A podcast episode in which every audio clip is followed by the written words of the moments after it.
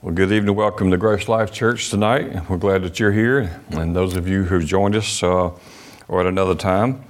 And uh, we are going to get right into the Word tonight. This is going to be our, our last service. Um, we will not meet Sunday morning, uh, so you can spend time with your family and uh, whatever plans that you have for Christmas.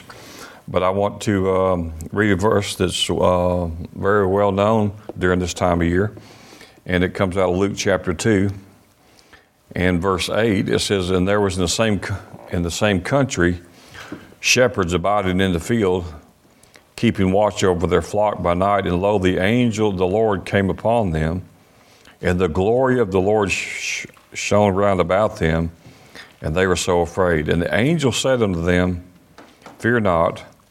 Behold I bring you anybody know?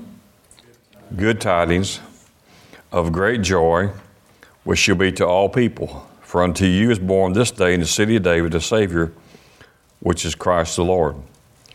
And this shall be a sign unto you that you shall find the baby wrapped in swaddling clothes lying in the manger. And suddenly there was with the angel a multitude of the heavenly host praising God and saying, Glory be to God in the highest, and on earth peace, goodwill towards men different translations uh, says that um, different ways. Uh, actually, it's uh, correct here in the King James, which says goodwill towards men. Some you may have a translation that says good goodwill among men. Um, but what God was actually doing here, what was He doing? He was announcing the answer. He was announcing Christ. He was announcing the Savior was born. He's announcing that what He promised in Genesis when He told the serpent the day will come when the seed of this woman, your, his heel will crush your head. Well, this, so this event took place. And so the, the, the angel showed up and announced, and what he's saying is the answer, the redemption, the reconciliation of, of my people back to me has just happened. Uh, it, was, it was breaking news, you might say, to the shepherds. Because we know, we know we, don't, uh, that day, even to this day, we don't have. If you if you ever watch the news, if you have a TV, if you ever read a newspaper, you know we don't have peace on the earth among men. All you got just turn on the news any given day, and you'll find out there's somewhere there's not peace among men. Well, it's it, it's it's uh, it's peace of God towards God and mankind. Man was separated from God uh, uh, through Adam's transgression, and Jesus Christ would come. He would be the second Adam He'd be the last Adam, and he would be the one who would uh, be the reconciliation uh, back to Christ or back to the Lord. God was getting his family back, you might say this. But let's go. We're, tonight we're going to receive communion. If you're watching tonight, and uh, excuse me, if you're watching tonight, and if you want to take uh, receive communion with us, grab you something. You know, it doesn't really matter what it is: cracker, juice, water, uh, whatever you have.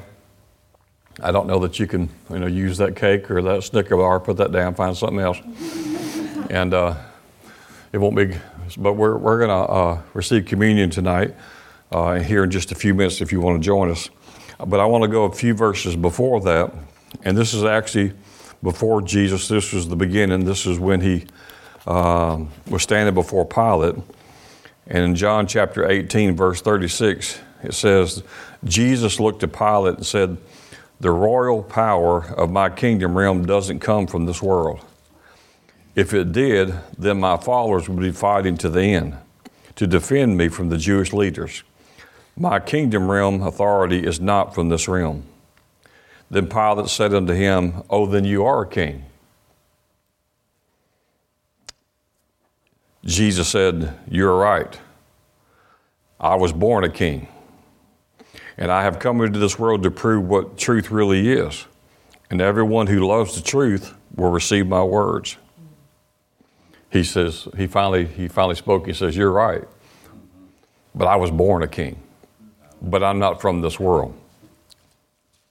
Do you know anyone who could say that? Well, he went on to say in, in John 17, in verse 14, the Passion Translation says, Jesus is praying to the Father before his arrest and crucifixion, and he said, I give unto them thy word, and the world has hated them, because they're not of this world, even as I'm not of this world. What a glorious verse that is for us that he says that I'm not from this world, but, but also they're not of this world either. We've talked about that many times. I think it helps us to remember um, the truth of that all throughout life. When life is hitting you from all different sides, and that may not be every day of your life, but there'll be days that there will be days that it does. It helps us to remember that we're here, but we're not from here. You didn't even start here. Um, in a natural, you did when the year that you was born into two parents, and you, you have two earthly parents, and you was born in such such a city and such such a month and day and year and all that, and that's that's your natural history. But you was before then. And uh, if you have a Bible that you know that, S- several scriptures you can go to. Uh, one of the best chapters in the entire book of Psalms is Psalms 139, where he said he knew you before you was even in your mother's womb. You say, how did he know that? I had no idea. I'm not even going to try to explain it because I can't. Uh, that's what heaven be so fun about. We'll, we'll get to learn all kind of things that we didn't know. So, so you were around, um, but if you was born in Alabama, you wasn't in Alabama before you know that day. You, uh, uh, I believe we came out of the Father. That's just that's just my personal belief. Uh, but we're not of this world. If you're born again, you're not of this world. Jesus said, just like He's not of this world. And so, what was actually uh, happening uh, that Jesus, as you know, came to uh, restore us back to the Father, and then He came uh, to make us uh, in union with Him and then he gave us a job to do. And that job, you might say, was uh, to this day is the same thing. It's an invasion. That may not sound like a good term to use right before Christmas, talking about an invasion. But if you look at the word invasion, it means an act of instance of evading or entering as an enemy, especially by an army. The act of invading is the action of an army that invades for conquest or for plunder. That's what he did, and that's what we did the Bible says that Jesus came uh, to destroy the works of the devil. He said that you'll do the same works that I did. We're going to plunder, we're going to destroy, we're going to destroy the works of hell. And uh, when we receive communion, it's, um, I talk about this every time, but I, I, just remember growing up the church I went to, it, it, seemed like every time we took communion, everybody was sad. And maybe uh, too, um, I was too young to remember how it was ministered, how it was preached. But taking communion is not a sad affair. It's a, it's a glorious affair. Um, you know, when you, when you read the scriptures, he said, Do this in remembrance of me. But that's, that's not the attitude of people taking the communion a lot of times. They're not doing it as a remembrance, they're doing it like it's a memorial. And they're like they killed our, and, and, and as if he's still dead. So he's pointing us back to what he did always. So, so when you're when you're receiving communion, you know the elements, you know, being the, uh, the bread and the juice or the whatever you're using to represent, you know, the blood and the body, we're remembering the price that was already paid. We're remembering the victory that was already won. We're remembering the war that already took place between two kingdoms. And Jesus says, as long as you live, you do this, do it in remembrance of me. And so when we go back, uh, uh, we, have heard a lot of testimonies through the years of people and uh, believers uh, because you know we're receiving communion for, for believers, it's not for non-believers. And uh, but all you got to do if you're not non-believers, we we get that fixed in a hurry. But they received they received the communion, and some people were instantly healed as soon as they received communion. Well, why not? Because what what are we doing? We're remembering what Jesus did for our healing. We're remembering that He dealt with all of our sins, and He dealt with every sickness, and He dealt with every disease. And so there's power in doing it. It's, it's, it's not, it's, it's, not just a, sim, a, symbolism of something that we do as a ritual, it's taking us back to the place the, where Jesus took the sin of the world and he became the sin of the world. And he took the punishment that didn't belong to him that belonged to us, right? And so that, that's what happens. But he said that we're going to do the same work, so it really was an invasion.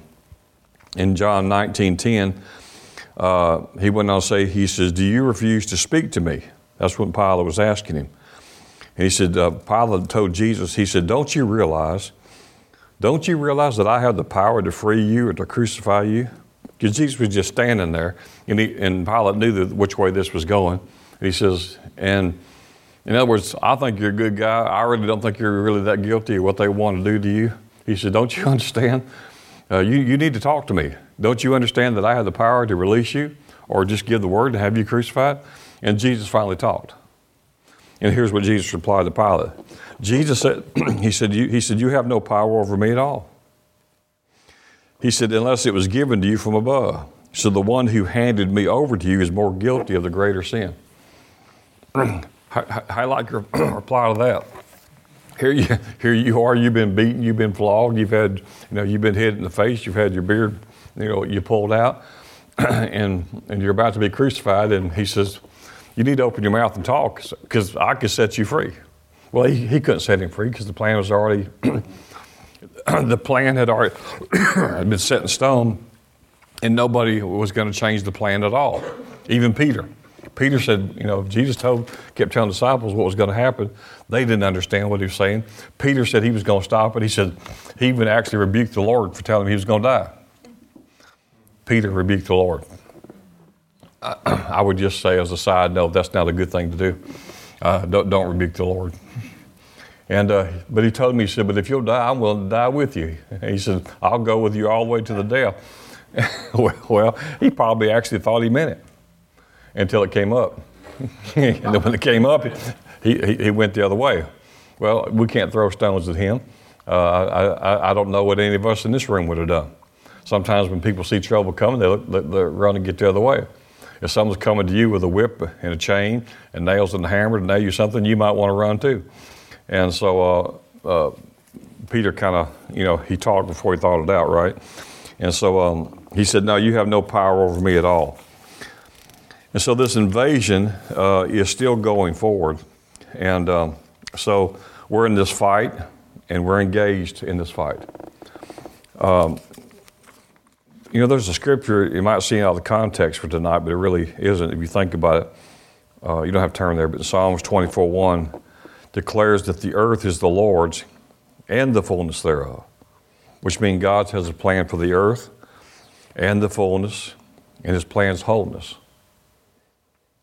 wholeness for you, wholeness for your family, wholeness, spirit, soul, and body. And, uh, and the truth is that we're engaged in this, you could call it a covenant conflict.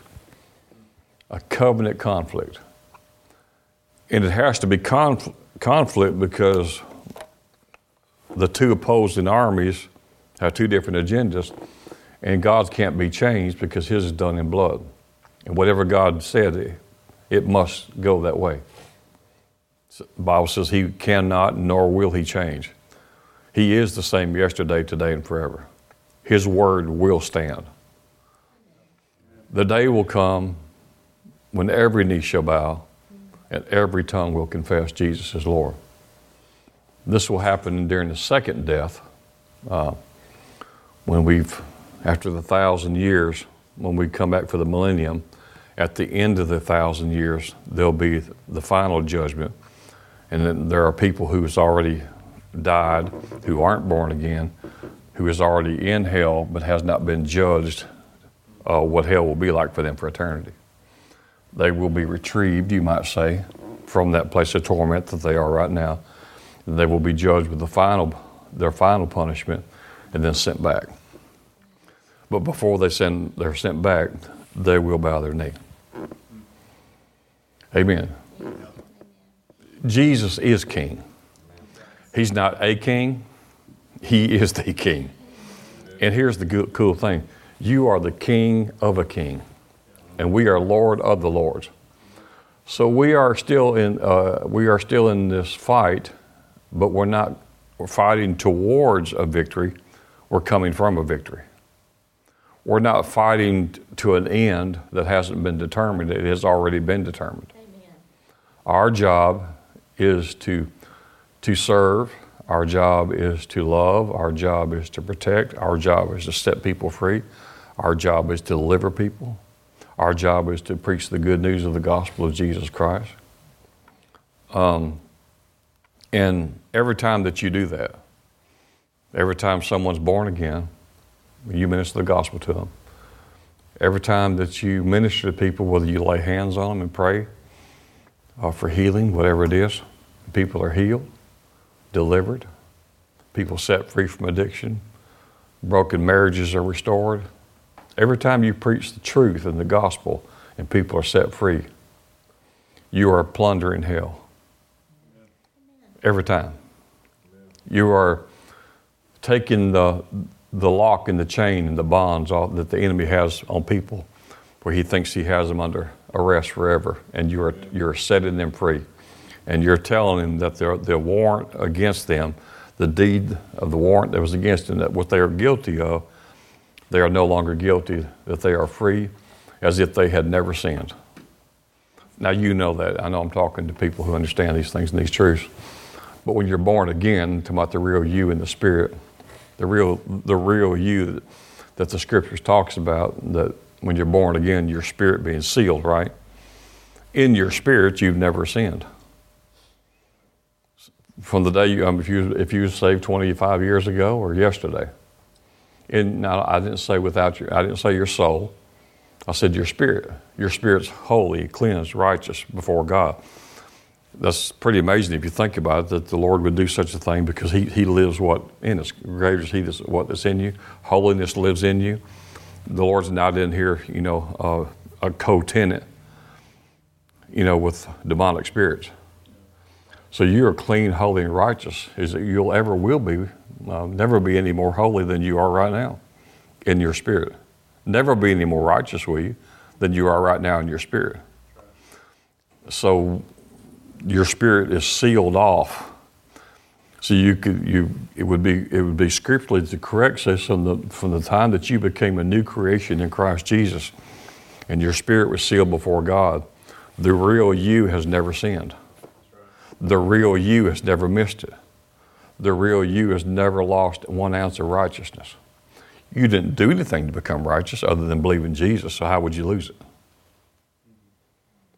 You didn't work for it.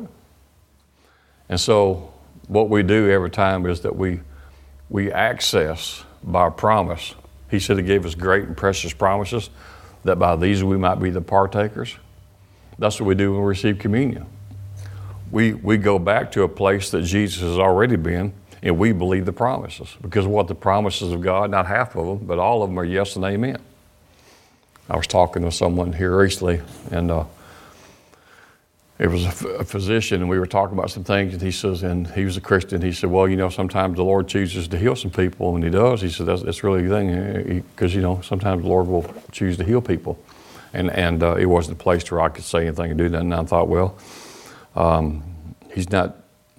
He meant it if He might heal, He might heal Sally, but maybe not George. He might heal Frank, but not but not Bob or Carol, or Sam or or whoever it is. Now, the Lord healed all of us.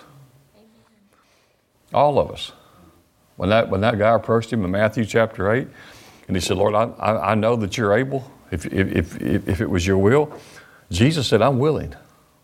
So he solved it forever. He answered the question forever that I'm willing.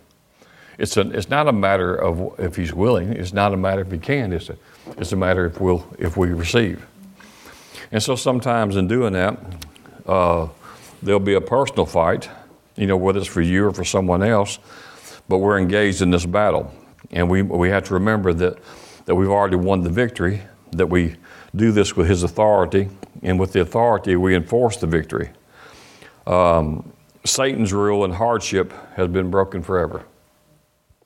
So, what he likes to do is he, he can't change that.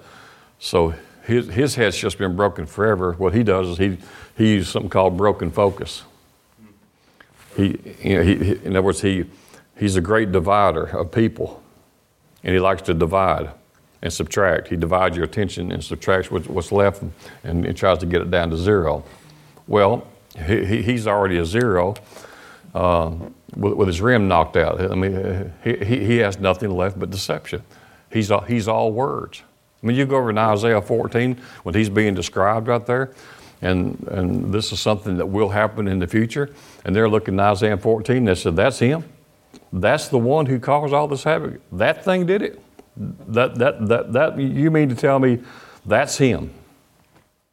He's the one who caused all this trouble? Really? we went through all that trouble because of that thing? You said, Don't that bother you to say that? No, not at all. Amen.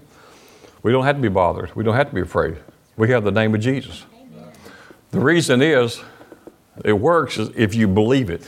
it. It does not work for you because you say Jesus. It does not work for you if you say the name of Jesus. It doesn't work if you say it quiet and reverently. It doesn't, or if you fold your hands and, you and you look humble and say, Jesus, Jesus. Or if you're an evangelist, you say, Jesus. Then you do a little, uh, none of that means anything. What means is, is, do you believe it in your heart and say it with your mouth? That's what it means. And so the Satan knows what you know. In other words, he knows whether or not uh, you believe what you're saying or not. So in this in this fight, we're engaged in the army with the Lord, and uh, Revelations 4:1 talks about some of these things, but we need to have a heavenly perspective. In other words, uh, a proper panoramic view of far above all principality, power, might, and dominion. Right, and our and our posture is stand, and we stand off- offensively and we sometimes we we stand uh, consistently. And when you stand uh, arrayed in His battle of Ephesians chapter six, with the helmet, and the breastplate, and the sword of the Spirit, and the and the shoes, and, and all the armor, you're, you're you're dangerous. You're not protected. You're not just protected. You're dangerous because you have offensive weapons and you have defensive weapons. That's what you have. And so lot, there's, there's been people sometimes that the Holy Spirit just led me for healing for a certain person. He, he didn't say, well, lay hands on them. Uh, he didn't say, pray this over them. He says, uh, tell them, tell them to take communion or take communion with them. And sometimes he would lead me down there and just have them go back to the place to where Jesus has already provided it. And as they took communion, they, they were healed and they began to amend. It was pretty, it was very powerful that you can you, we talked about imagination today, and, uh, and the only way that you can actually do that when you're doing communion, when you're using your faith, is you, you, you really have to employ your imagination to see Jesus back at the whipping post, Him being crucified. Isn't it something how you can use your faith and your imagination to go back 2,000 years and then access what belongs to you from 2,000 years ago? It's pretty powerful. It's just like someone willing something to you that you never find out about it for years later, but it's still, it's still sitting there. All the resources are already sitting there. Well, mm, uh, was it you know Romans chapter five? It says by by the grace of God, everything that we should ever need or will need or uh, called to do has already been provided for us. It's already been applied to your account. Romans 5 says you just take by faith, you, you, you access. In other words, you, you, you gain access to go in to take whatever belongs to you. And uh, it's all there. So we'll access tonight for ourselves. We'll access for others when we need to. The good news is not just for us because it goes beyond us. It, it, goes, it goes to the world that, that we're, we're, the, we're, we're the, the, the warden who goes in, who has all the keys, who can, who can um, you know, we can take the, uh, the chains off. We can set people free. We're called to do that, and we're equipped to do that. And so uh, we know that as He is, so are we. And so we maintain that position through prayer and fellowship and our connection with Him, and through our prayers that we pray. That we pray. Uh, I like to call them throne, uh, throne room prayers. What I call them. I, I, get that out of Hebrews 4, talking about coming the throne of grace. If you read uh, Hebrews 8, 1 through 5, I call that throne room prayers. I call Hebrews 10, 19 through 23, I call that throne room prayers, talking about the covenant that we're in, better covenant. So we keep ourselves aligned with uh, headquarters. We keep ourselves aligned in the, in the proper kingdom. And then, uh, then we think about this verse here, moving along kind of quickly, I know. But John 5, 14, 15, uh, tells us, gives us that God wants you to have confidence and assurance that as you pray, anything according to His will, He hears you. And, and then it says, if you know, and then if you know that He hears you, then know this. And this is the confidence that we have if we ask anything according to His will, we know that He hears us. And if we know that He hears us, then we know that we shall receive Him whatever we ask. That doesn't need really interpretation. That if you ask anything according to this word, this will, then know this you're praying throne room prayers. He hears you. And if He hears you, then He says, No, John says, then know this that you will have the petition, the petition, the thing that you're asking of Him. That's very powerful. That, uh, that we receive that way. So when we, we, we don't, we're, not, we're not really praying defensively, although people sometimes take that posture way too much because they're trying to counter an attack uh, uh, by, because they feel like they're being attacked from the realm of the spirit, you know, from the satanic realm. And, and it's not that they, sometimes we aren't, but our, but our goal is not just to, to be someone who counters attacks. We're actually, we're, we're the invading force. We're kind of the instigator of this whole thing. If I could just change people's mindset a little bit, saying, yes, there's sometimes, and, part of the weapons that you uh, read about in Ephesians 6, they are defensive, but a lot of them are offensive. I mean, that's what a spear is for, right? That, that, that's what the sword, the sword of the Spirit is for. It cuts. Sure, you got the breastplate of righteousness. I mean, the breastplate that protects, and sure, the helmet protects, and sure, the, the, the the, uh, the footwear protects. But, but, but you, you have the sword of the Spirit, which is the Word of God. And the Word of God is quick and alive, sharper than a two edged sword. It pierces, it divides, it cuts through, it cuts, it cuts on both sides. It cuts going in, it cuts coming out. You have a two mouth sword. Huh? By, by every two thing, by every two words, let everything be established. And when you got a sword that cuts both ways, so when the enemy comes your way, you say, no way. You like, like you go in, and there's a whole teaching you you might have studied, you know, about the sword and the shape of what it is, and you know where it would go in the body and what it would do because of the shape of it. But when it comes out, it just obliterates the enemy. That's what you have. So we're uh, I wasn't trying to, you know, teach on a lot of things tonight, but just kind of bring some things together because I want, I, when we receive communion, I want it to be powerful. Um, we, we can open up this little thing and drink a little juice and, you know, snack on a cracker, but that's not what we're doing here.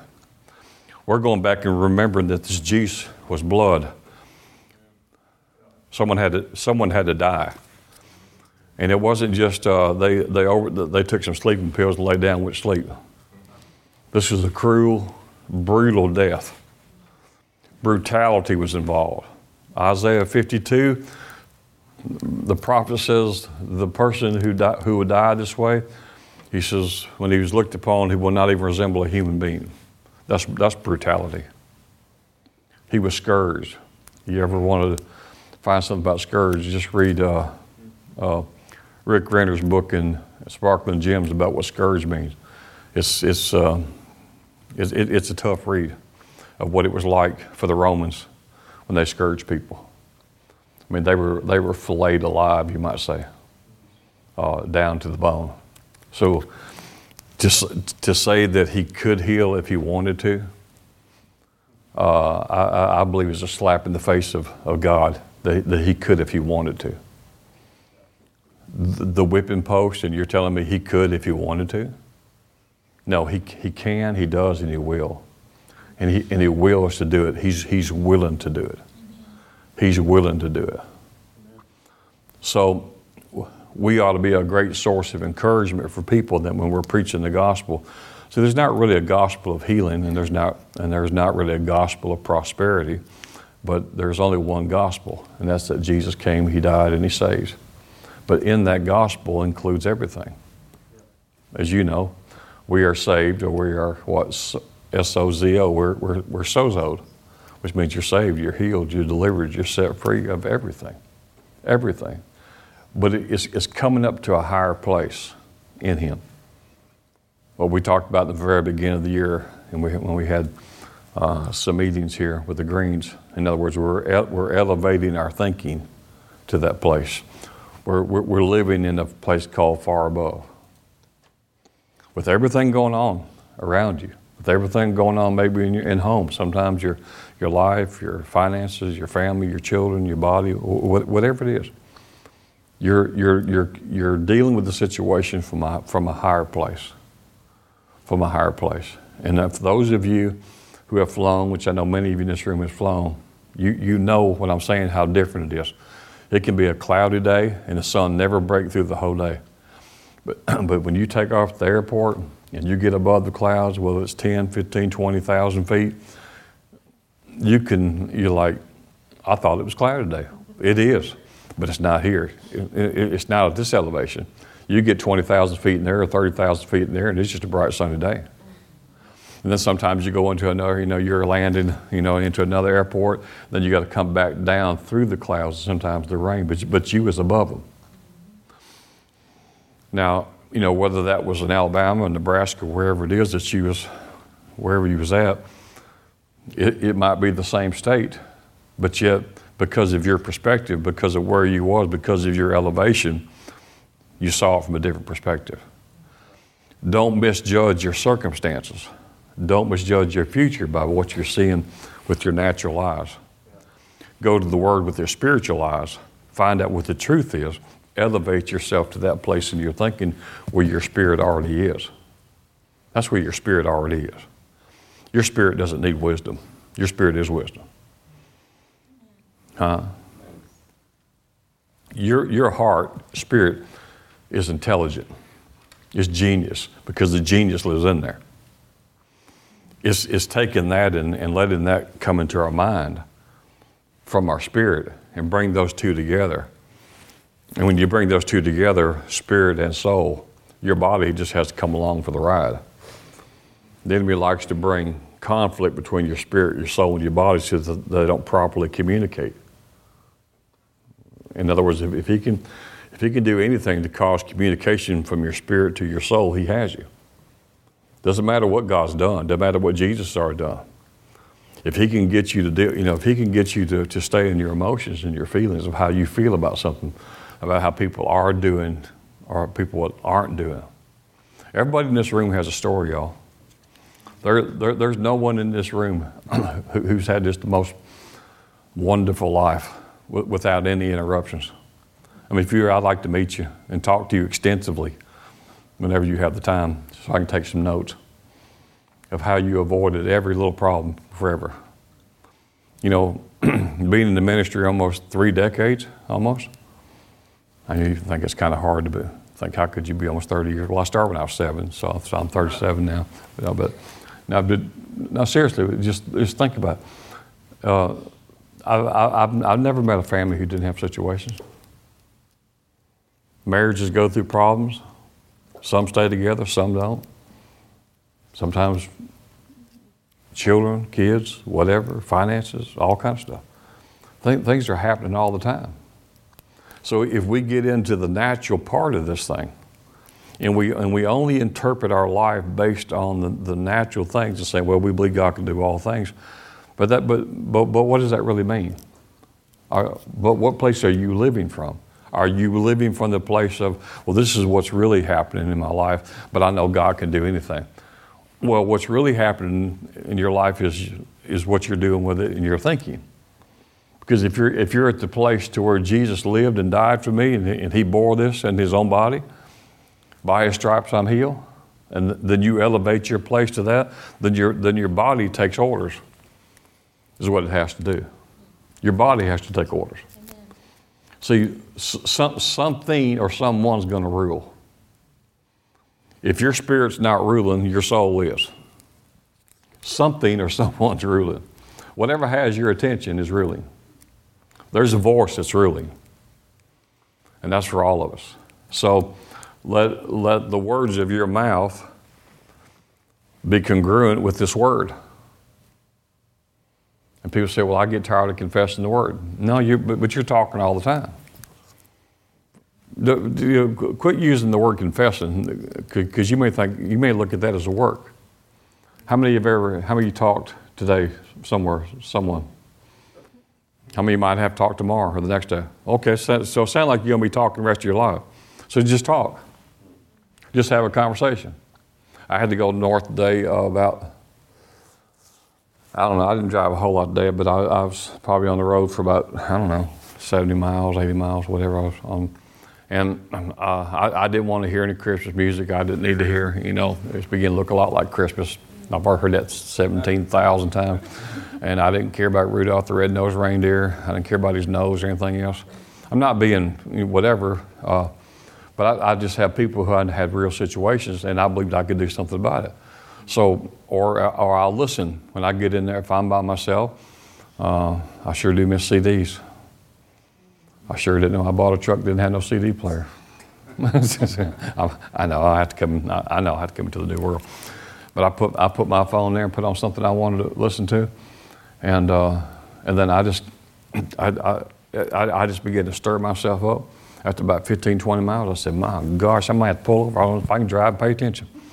And this got good. Then I just broke out praying in the spirit. That's code for tongues. and the further I drove, the stronger it got. And the further I go, the stronger it got. When I got to where I was going, they said, "How you doing, sir?" I said, "I'm," I'm I said, "I'm amazed. I, I'm amazing. It's, it's, it's just, if, if it'd be any better, some of y'all might think it'd be illegal." And they said, "Well, so you must be having a great Christmas." I said, "I said it had nothing to do with Christmas." I said, "Jesus is Lord and Jesus is King," and uh, so, uh, so then they started asking you questions like that. Well, well, what about this or what about that? Well, they asked me questions I could answer. What was I doing? I, I was stirring myself up in my holy, my most holy faith, what praying in the Holy Ghost. What was I doing? God gave me a supernatural prayer language that I, that I could connect with Him. That we, He and I could have koinonia. We could have, we could have fellowship. When we get to heaven, we won't need that language. He'll never use it. But right now, He uses it. Amen. And I'm praying out things that that, that's probably so wild out there some about you know my future and your future that, that the Lord thinks you know I don't think I'll tell him but he may not be ready for that. I'll just still go ahead and pray it out. Some of y'all are going to do some things you think you've done, you saw saw it all. You haven't saw it all. You're going to do some things that you never thought you would do. You're going to be doing in 2023 things that you never thought you would do. You're going to do, and you might have been praying it out in prayer in the spirit, not even knowing it. He's preparing you in the spirit. If he told you in your mind, your mind might go tilt. Boop. so he just doesn't share it with you. I always said, just like when we had the church in Clanton in there, I mean, you know, it was a funeral home, built to be, it was built to be a funeral home. And then they went out of business, and another company tried it, and then it lay there dormant for a long time, and another company tried it, and then it lay there dormant for a long time, and then we bought it, turned it into a church. And I just told the Lord, I said, well, since it's been a funeral home, I want, I want to call this place Living Word because everything in here has been a dead word. Well, I remember being in that funeral home when I was 14, 15 years old because a lady in our church uh, had cancer and died. And my mother said, We're going to go tonight in funeral home. So we did. Now, it, I was probably 14, 15 years old. But, and, and, we were sitting there in the parlor, you know, the family, and I was just being quiet. Now, if the Lord had shared with me, say I was 15. 18 years from now, you'll be in this building, you'll be a pastor. Now, her name was Doris, also, my mother's name. I, I would have died too. and it would have been her and Eric, a 15 year old would have died right there. Because it was just information that I, I didn't need at 14, 15. I wouldn't have liked it. I wouldn't have been interested. It, it would have scared me literally to probably to death. So the Lord knows when to share, when not to share. Amen. So that's what you do when you begin to pray. You, begin, you begin to stir yourself up because you're, you're, you're a person of the Spirit. So, so you, you have to enter into that spiritual language where you're charging yourself up and you're, you're becoming more aware of in your mind what's actually going on in the realm of the Spirit. And uh, so, we're, so we're charging ourselves up. Well, we're going to receive the communion. I, I know it's kind of all over the place tonight, but it's just kind of like I'm wrapping up loose ends. And uh, here's your one verse. you can do what you want to with it before we receive communion. Uh, my notes here says, make certain that you live in a place where you're properly adorned. Make sure that you are properly adorned. It, is, it comes out of Romans 13, 14, where it says, Put on the Lord Jesus Christ and make no provision for the flesh, which is lust, envy, strife, bitterness, fornication, hatred, and so on and so on. But Galatians 5 tells us that we are to be adorned with the full armor of God. So let's make sure that we put on that we make no provision for the flesh. When I say flesh, I don't mean just sin. I'm not talking about that. I'm talking about let's just say what sin did. It, it, it caused failure. So make no provision for failure by properly adorning yourself, clothing yourself, clothing yourself with the Word of God, clothing your mind with the Word of God. Live in the Spirit because you're a spirit being. Did you know that you can be a spirit being but never live in the Spirit? Of course you can. There's people born again. They're, they're as much a spirit being as anyone who's ever pushed the you know pushed the limits of of who they are in Christ. They're, they're just as much a spirit being, but never live in that place. There's people who get saved who, who, who never grow and do anything. They, they become, they, they're a spiritual baby the rest of their life. They couldn't, they couldn't find two scriptures in, in the Bible to win bingo night if it was a million dollars. But, but they're satisfied that they're just not going to go to hell, which that's, that's good, but that's, that's not what Jesus' plan was. We're in the family of God. See, the higher place, what I'm always trying to say, is come on up. Now come on up. Now come on up. And if you be Christ, and if you be Christ, not if you knew him, but if you be Christ, then you're Abraham's seed and you're heirs according to his promise. You have the gift of righteousness, what made you right, and you got the grace of God, the abundance of grace. Now come on up to a higher place. The more time you spend in fellowship with him, the more he'll show you the more you won't go tell it to the world, the more He'll trust you with it. He'll use you to solve problems for, for your home, your family, in the, in the business realm, wherever, wherever you need it. He'll show you things to do and bring increase to you. He'll cause you to prosper in times when the world doesn't prosper. You'll, you, you'll, you'll be just like back in Genesis, where Isaac was told to stay here when everyone else went to Egypt because there was no rain and there's no way to grow a crop. And God says, Stay right here, son. Stay right here. I made a promise to your family, Abraham, Isaac, and Jacob, so that my, my, my promise goes forward. Well, how does he do that? Well, see, God gave his covenant promise.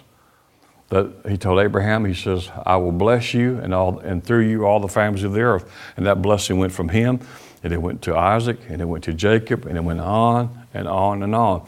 The fact that there was a famine and there was no water to grow crops with apparently didn't mean much to God. You know, we, we know about that. That's not something you've never heard of. But do you ever think about stuff like that? About, do you know anyone who ever sold uh, a large piece of property, land, and they had no water and had a hundredfold bumper crop return? Do, have you, do you know anyone? I've never met anyone. Isn't that kind of like a big deal? Like, Lord, how do you grow crops with no water? And everybody's left town and, and they all went to Egypt. And, and, and you said, stay here, go ahead, put the seed in the ground, cover, cover it up. He, he still said, use the seed. He still says, put it in the dirt, cover it up, and it had no water. And, and, and the man's got a hundredfold return. How do you do that? Covenant. How are you going to do what you called to do? Because God made a promise. It's called covenant. And in Matthew, uh, he talks about this covenant that we're in, and it goes like this. In Matthew um, 26, or Matthew 20, uh, yeah, 26, 26, 26. How about that? It says, And as they were eating, Jesus took bread and blessed it and broke it and gave it to the disciples and said, Take, eat, this is my body. And he took the cup and gave thanks and gave it to them, and saying, Drink you all of it. For this is my blood of, my, of the New Testament, which is shed for the remission of sins. But I say unto you, I will not drink henceforth of this fruit of the vine until that day when I drink it new with you in my Father's kingdom. Now, in that verse 28 says, For this is the blood of the New Testament. That word testament in, in the Greek is, is, is not what you might think testament is. The word testament there means covenant. This is my covenant with you. In other words, I, am making a new covenant with you. Uh, the testament before the new covenant was, as you know, a lamb would be shed for Israel for the forgiveness of the sins. He said, but, I'm, but this will be a new testament. This will be a new covenant that I make with you. In other words, now I'm going to be the lamb. And I was the lamb slain before the foundation of the world was. It was chosen because this was going to happen. The Father knew it. And I was the lamb slain before the foundation of the world. And I'll end it before we, with this one statement. Before there were people, there was this, the plan of God for redemption for man. Before mankind ever come on the scene, before they ever sinned, God knew it. And God had a plan for man's redemption before man ever was. And Jesus was also part of that plan, the big part of that plan. So the scripture says he was slain before the foundation of the world. Because he was slain before the foundation of the world, he knew that Jesus would have to go to the whipping post. So Jesus had, had, had already went to the whipping post in God's mind before there was ever a person here that ever needed healing. Because the, the, the lamb slain before the foundation of the world is the forgiveness of your sins, all of them, right? And the healing of your body. So before there was an Adam, there was already provision for someone who would need to be healed today. It looks like God had planned this out. I'm still studying that a little bit, but it looks like He's kind of studied this thing out. So if you need healing in your body tonight, we're going to go ahead and receive it right now. If you will, just you know how to get into these things. If you got a degree in engineering of some type and a little fingernail, fingernails help. Someone said, Well, what happens if I have sin in my life? Well, get rid of it. Say, Thank you, Lord, for forgiving me of all sin in my life. Right? I was taught this as a, as a kid. Barbara can attest to it. This was a this was a, a, scary time for me because I was taught, you know, I was saved up to my next sin. I got saved so many times. You ever heard that? You ever heard that saying? Uh, that people went to church sometimes because it was like you're saved, then you sin, you lose your salvation. Then you then you get reded- then you rededicate your life and whenever live like that. And and I, I did I wore my rededicator out. They couldn't rework it anymore. I wore it out. So they was reading over in Corinthians talking about if any man drink this who's unworthily, uh, he's headed for damnation. And I thought, oh gosh. I was like, put this stuff away from me. Oh, well, I didn't know how to interpret that, and I don't mean any harm, but the guy who was preaching didn't know how to interpret it either. Huh? You're believers. Everyone's missed it today somehow. Today you did.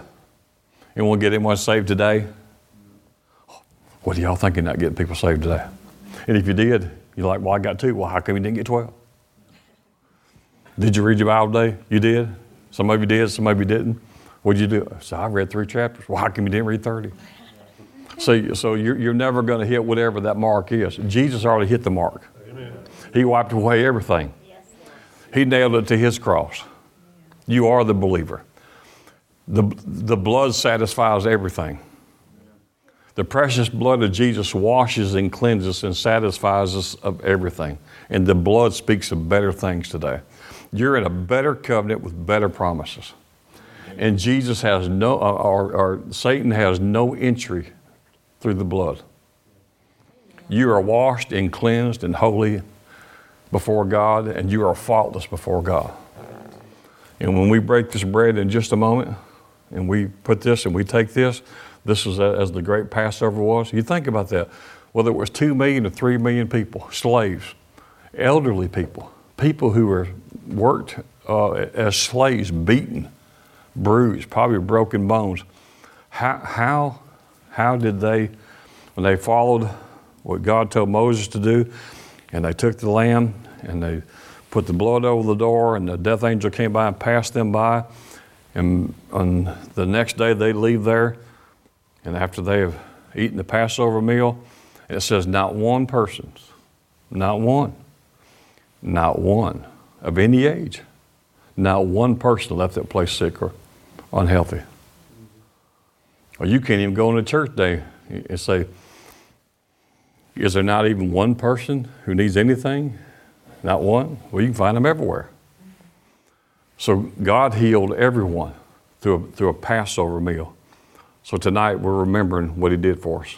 So take the thing that represents the, the bread and break it and eat and know this by His stripes you are healed. Do this in remembrance of me. Take the juice, if you will. Represents the blood of Jesus Christ that washed and cleansed and made you whole, holy, sanctified. And we testify, drink of the juice.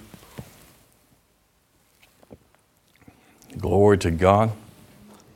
It's a time of thanksgiving. It's a time of celebration.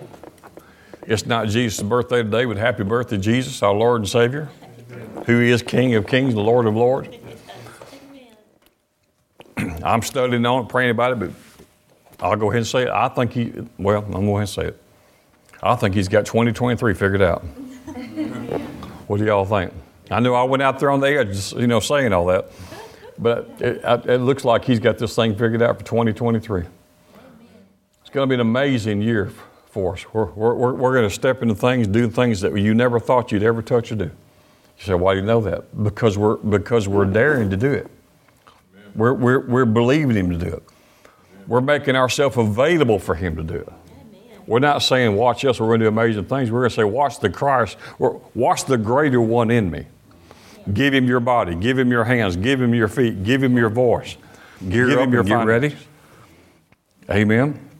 Begin to expect big things because they're here, they're on the horizon. And by the way, just want to say it again, we are already in the third awakening. Amen. So you're you're living during the times of the third great awakening. Might be the third and the last one. I don't know. But you're certainly in a time of great awakening. Amen. Amen.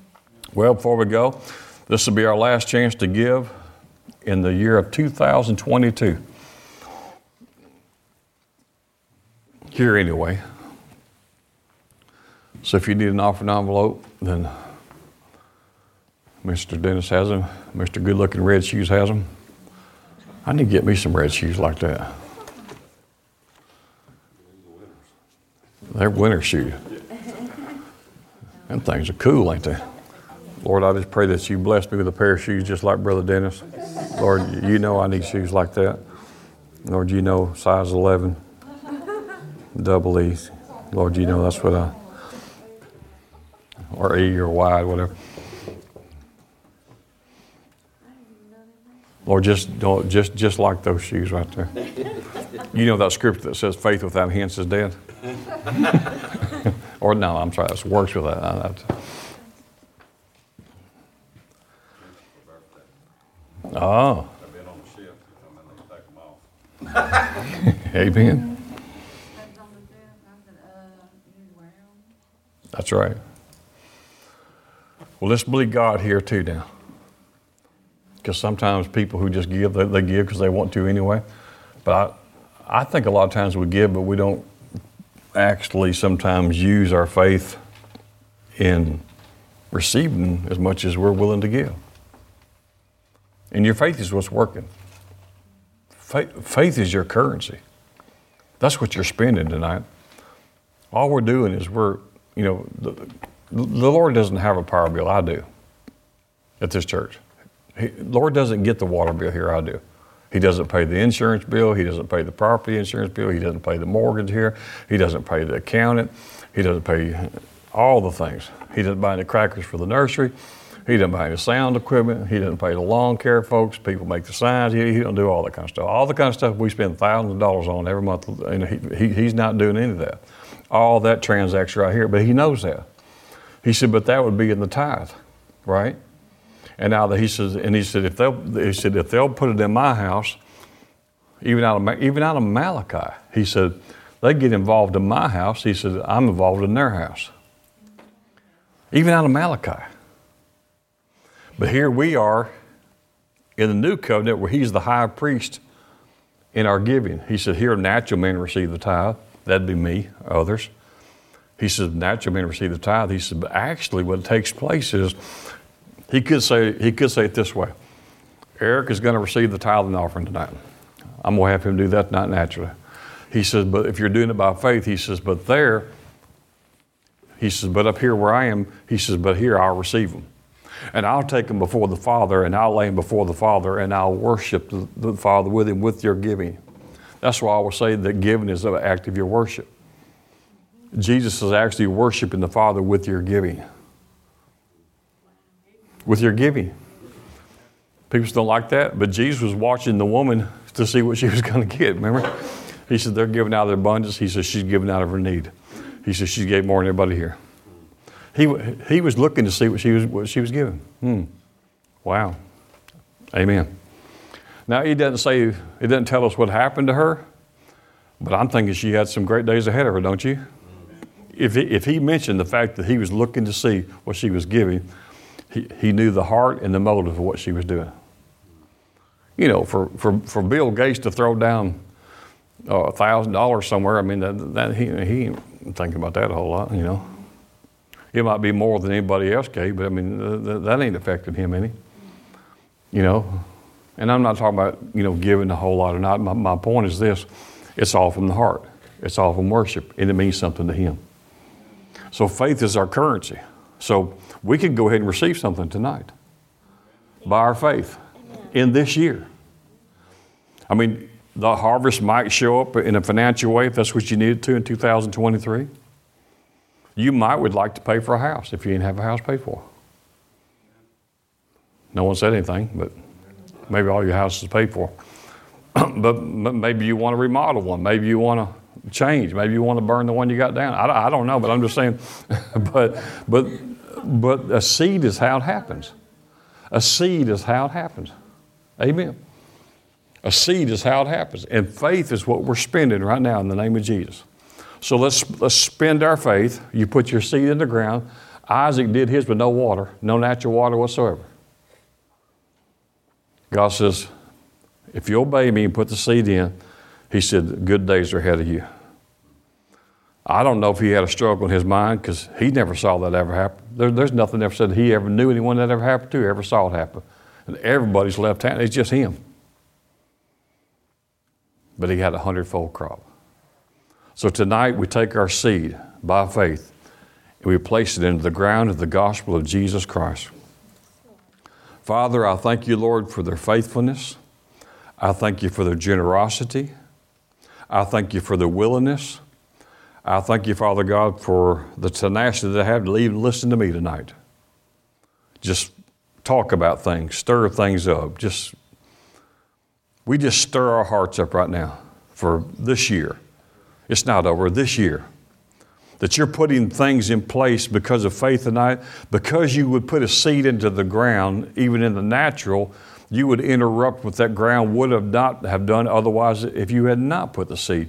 So by faith and by purpose tonight, we plant the seed, we put it into the ground, and we command it to come to harvest and we command it to come to fruition in the name of Jesus to bring increase, to be, to be multiplied, to, to grow up and become more, and to be all that you can and could and should be, so that we can effectively be those who are in covenant with you, not just for home, not just for our four no more, but we can effectively affect the harvest in this earth in Jesus' name.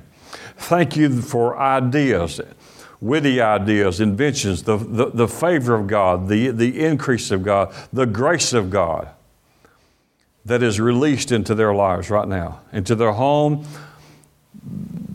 the business, their employment, the, the businessmen of this, of this fellowship in the name of Jesus, for, for favor to work on every side, for the, for the angels who deal in prosperity and have increased to open up doors that would not have been opened, but a seed in faith just opened the door.